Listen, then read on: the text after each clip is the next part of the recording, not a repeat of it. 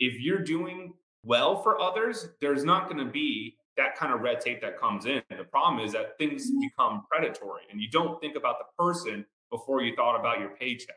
And when that kind of uh, perspective happens, that is when stuff becomes predatory. That's when people get taken advantage of. And then guess what? That's when they're writing to their local congressman, congresswoman, senator, mayor, whatever you want in, in any kind of government uh, level. That only happens when you are doing disservice to the population. And I think that it, there are some some people that need to be put into accountability. For the why for the for the most part, wholesaling has a very low barrier to entry. You can go get some some business cards from Vistaprint and call yourself a real estate investor. And and I get it. I everybody starts at some place. Uh, but that's why I went to a brokerage and I got my agent's license because I always wanted to be held to a, a higher standard. And uh, for the people who are realtors or brokers, agents, whatever, you kind of understand. You understand that you've had to go through this. You have you, hopefully you have a code of ethics with you um, that goes into it. And I think uh, these kind of things are going to keep on happening because people are being taken advantage of. Mic check. I'm good. Mic check. Mic check. You can read about success all day long, but if you don't put in the work, the mindset, execution, and the hustle behind your vision, it just remains a dream. When everything goes wrong, you have to take all the responsibility. We uncover what high level entrepreneurs, business owners do to rise up from hustling daily. So do what you feel passionate about, take chances. The world becomes your library to help you to become better at your craft. Join me as I share with you actionable tips to help you grow your business, learn skills, and help you level up in your self development journey. Your number one spot for business and personal growth is the Online Hustlers Podcast with your host, Esteban Andrade. Every day I'm hustling. We have right now a new episode of Online Hustlers Podcast. In this REI marketing and conversion episodes, the theme that we have for you, real estate investors, wholesalers, real estate entrepreneurs, agents, whoever is watching. And we're bringing in diamond players here every single week where you can learn and grab a lot of golden nuggets, diamond nuggets about every single one of these players because they've done uh, things to grow their business, start their business, get some momentum, get something going for their business. And also, they are just as a whole entrepreneurs. And we're going to have uh, someone special here. Uh, his name is David Pupo. Uh, David Pupo works along with Jason, his partner, and they work in Florida. They're from Florida uh, house buyers. And we have here uh, David. Uh, please, David, how is everything going with you, man? I know that I've been looking forward for this for some time. We haven't been able to do this, but now we have you, and uh, we have to say hello to our audience. We have to say hello to listeners here. Uh, how's how are you doing, man? And like, tell me where you are actually doing everything that you do for real estate investing at. Sure. Thanks for inviting me, bud. Um, you know, yeah, we've had some scheduling conflicts, but I'm happy to be able to share the, the kind of value that we're bringing over here at Florida House Buyers with uh, some of the other clientele that you're working with or potential people who are looking for additional marketing. Um, what we do right now is primarily a virtual system. Um, we use social media with you guys, and then we also have our in-house uh, pay-per-click team. Um, for pay-per-click, we are in Florida, North Carolina, South Carolina, Louisiana, and Georgia. Uh, and for our social media, we are only in Florida right now, but I'm sure we will be expanding out shortly. Yeah, man, absolutely. So I really want to uh, understand stuff because you're coming from a background uh, where you've you've you've taken, let's say, call it in quotations, proper real estate education. All right, you've taken some great masterminds, you've taken some great uh, coaching from different people. But if we were to backtrack on everything that you've done and just kind of go back in time, you at some point you were just starting. At some point you were just getting to know the business and at some point you didn't even, even have a partner such as such as Chase right? Yeah. So absolutely. i want to really hone in into like your whole beginnings because uh where you are right now is you're you're you just celebrated with champagne 20 deals being closed in your first in your in your in your month of september yeah, no, unfortunately not closed, but 20 acquired. Um, some of these, as we'll jump into, just take a little bit long term strategies, but nevertheless, uh, a great, great celebration to be able to get 20 properties under contract and impact 20 people's lives that are coming Absolutely. from a variety of different issues. Absolutely. That uh, I love what you're saying because you're actually mentioning a great, great word here impact other people's lives. And you're talking about your clients. Your clients are homeowners, your clients are people that are going through difficult times. Uh, so, as, at the beginning, when you were starting out this business, how did you see real estate investing or wholesaling as a whole in, in order to to to really take it to the levels where you are? Just tell me a little bit more about your story starting out. Yeah, man. I mean, the amount of technology innovations with wholesaling since I began is through the roof. Um, back when I started, and I'm saying back like it's like a, a decade or so ago, I started doing this full time in 2016. And in that time, we were primarily doing, uh, the, we were still at the tail end of the recession. So we were still getting a plethora of short sales. We were doing still some foreclosures. Uh, marketing was direct mail and bandit signs at that time. Oh, uh, wow. since then, it's allowed us. I mean, like I said, almost every single year, I feel like though there is some uh, innovation, and I think that is really where the good people become great. Is um, not only being able to understand uh, what's going well in your business right now, but what is coming up in the future that you could take advantage of is is so critical, especially with how quick uh, technology and the innovations are nowadays. Man, so you were taking proactive uh, approaches right uh, at the beginning, or at least having a very proactive mind mindset towards your business because you knew that this is a always changing business in terms of how you acquire your clients, how you acquire your customer, and, and how you actually fulfill for them, right? Like where, Absolutely. you get to do stuff for them. And you tell me right now, uh, when you started, uh, did you start just uh, focusing on wholesaling and that's everything you would do, or what, what? How was it that you really started on this game? I started with a brokerage that primarily focused on wholesaling at that time here in Orlando. And at that time, it was hustling, man. It was hustling. It was getting in my car, putting out 50 to 100 bandit signs every single day, building up a buyer's list. And uh, at that time, it was siloed uh, that people were, would bring uh, you know, buyers to the table for the properties that were currently already acquired. Uh, nowadays, as I'm sure we'll go through the system, it's it's changed for a lot of the better. But those are also, of course, humbling days where you're doing a lot more of the footwork, the grinding. Because um, now, as you get into an, uh, a day and age where things are virtual, um, I do see people, uh, I'll call them a little soft and don't know what to do because they're so afraid of taking that next action. maybe it's just simply, as I've mentioned, just getting on your feet and taking some action. Um, that was something that was in the beginning. Uh, now we're at least in an opportunity where we don't have to do that, but it's always there. Absolutely, man. And you started as a broker, so basically you were licensed, correct?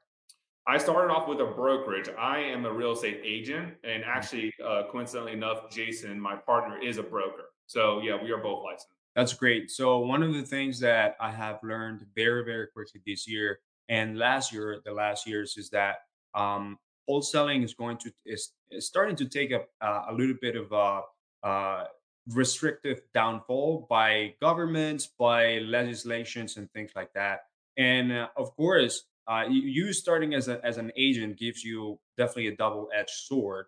Uh, being licensed, uh, making sure that you have a little bit of slight edge over your competition, uh, having different perspectives of doing that. But right now that it's being uh, wholesaling is being actually legislated in different states, man, it's something that uh, what you're doing is it's definitely is a way to calibrate that for the future, right? So so like not being able to do wholesale in your state because all of a sudden then it's it's just uh, restricted to only agents. Then it, it's gonna make it's gonna make your your your business and your future businesses go downhill. So with that agent, you you kept the license and you've been doing also real estate deals on that side, or how do you mm-hmm. currently leveraging that in your current business?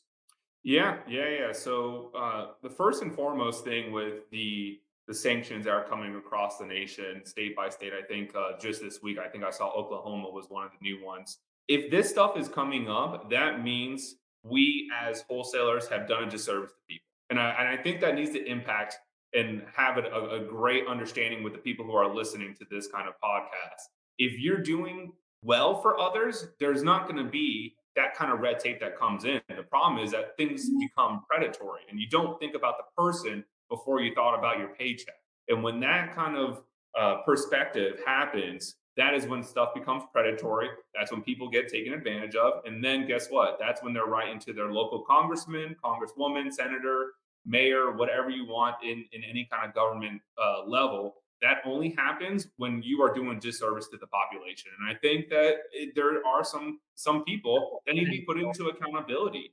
Uh, for the why for the for the most part, wholesaling has a very low barrier to entry. You can go get some some business cards from Vistaprint and call yourself a real estate investor. And and I get it. I everybody starts at some place. Uh, but that's why I went to a brokerage and I got my agent's license because I always wanted to be held to a, a higher standard. And uh, for the people who are realtors or brokers, agents, whatever, you kind of under, you understand that you've had to go through this. You have hopefully you will have a code of ethics with you um, that goes into it. And I think uh, these kind of things are going to keep on happening because people are being taken advantage of, and and it's a shame. And that should we should never be in a state that people are being taken advantage of, especially here in Florida. There's a, probably an older population, and if you start becoming predatory with that older population, that's where the sanctions come in.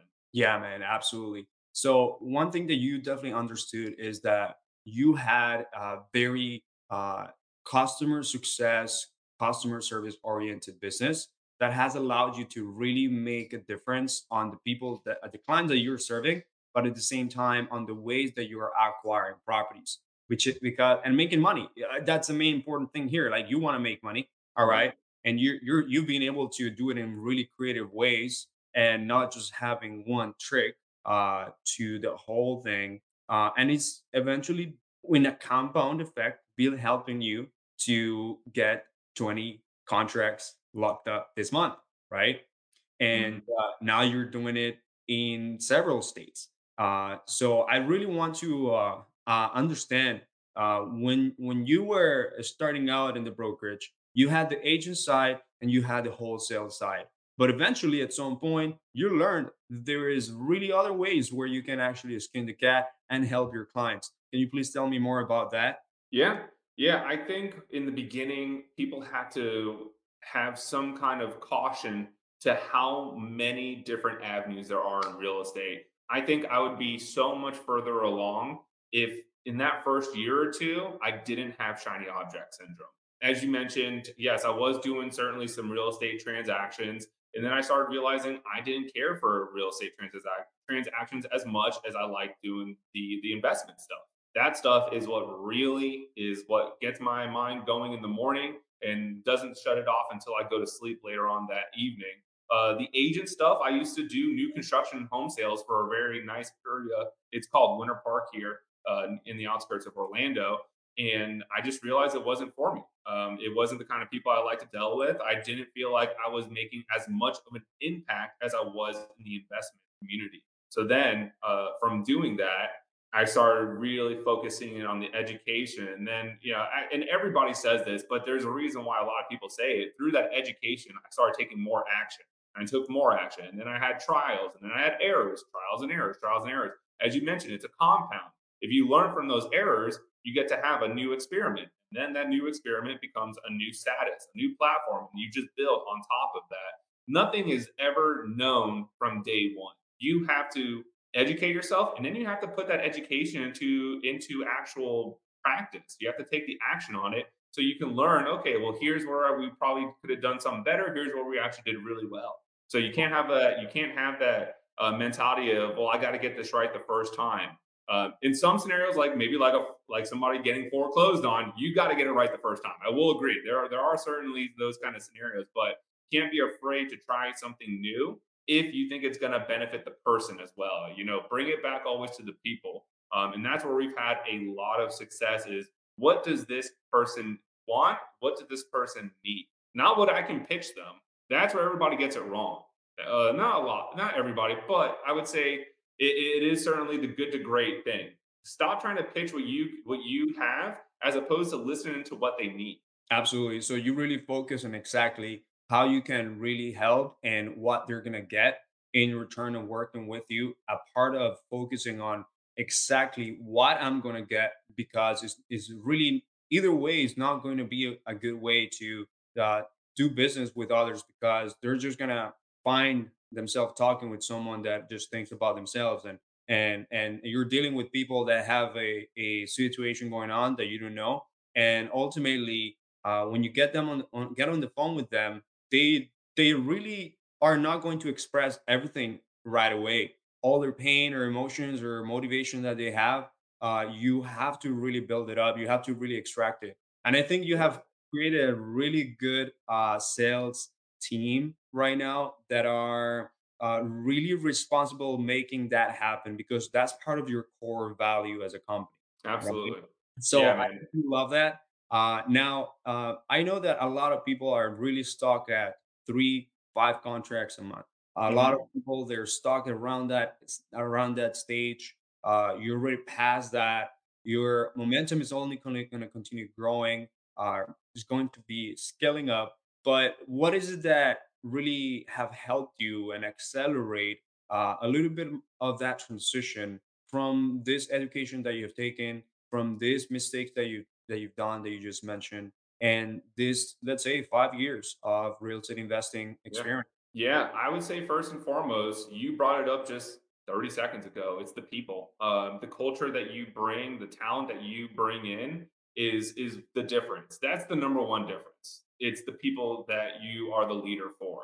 Um, those other scenarios, that's simply upping marketing, uh, knowing what your your key performance indicators are, your KPIs, um, knowing your financials uh, are all very very critical things. But it all starts with the people first. Uh, Sir Richard Branson is is notorious for saying. Don't worry about anything else except for your people first. If your people are doing well, everything else is going to have a great ripple to it. But if your people are not treated well, it's going to ripple in a bad way to the other people. You're not going to have people who love what they do. You're not going to have people who are passionate about when they're on the phone calls. And you're not going to have people who are passionate about helping people. That is where culture comes in. And if if the leader tries making it only about profit, then the people are going to only think about profit. That is why the, our purpose is called improving lives through real estate. We improve lives. That is so important. You have to improve the people's lives. That is where your value add is in any single transaction. Are you helping improve that person's life? If not, what are you doing?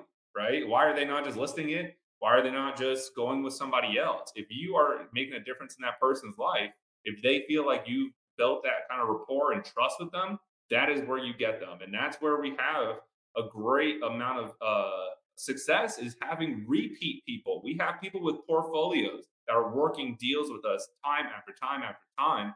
And it only happens when you do the right thing for the people. Yeah, I absolutely agree with you, man. And now it, it has given given you a domino effect where now you can are going to improve people's lives in other areas that are outside of your uh, comfort zone, such as now you're going to other states yeah. you're going to be able to do that in other states. Uh, I'm pretty sure you have built a disposition process that allows you to keep helping those homeowners uh, in creative ways as well, and uh, making sure that you also get money for your company to continue growing. Yeah.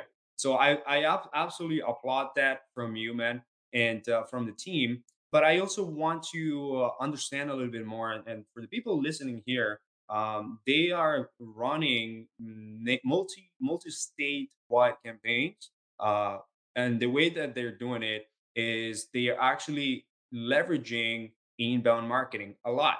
Okay, uh, because you can yes pull a lot of different lists on different counties and states and different areas, but it's just going to be a lot of work. So they're definitely doing a lot of inbound, and not only that, but uh, Mr. David and Jason, they're doing creative deals left and right. Uh, tell me, tell me more about you starting out uh, creative financing and how it really has helped you shape the future of your company. Yeah, man. So, so you want to talk about trial and error? Trial and error has come from creative financing for me. Um, it is something probably year two. Um, there was somebody that was a local real estate investor who who had a principal only kind of creative financing approach and I did that course. And didn't do too well with it. Last year, uh, it, when this whole uh, pandemic was hitting, Jason and I both thought of, well, what can we add to our current uh, offer essentially to make sure that we are saturating every possible lead, right? So creative financing comes into play again.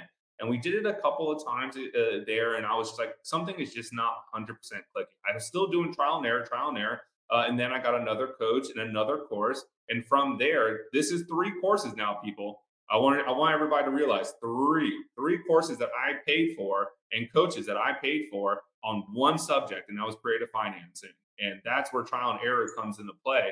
Now, er, you know, it's it's people calling it an overnight success kind of thing. No, no, no. It's been a lot of money. It's been a lot of time, and it's having the right people around you to have the right to ask the right questions. Then we can structure. That's where it all comes from. The creative yeah. financing has um, helped out the people. It makes it easier for our buyers to buy. And it also allows us to be purchasing more properties because we get more leverage.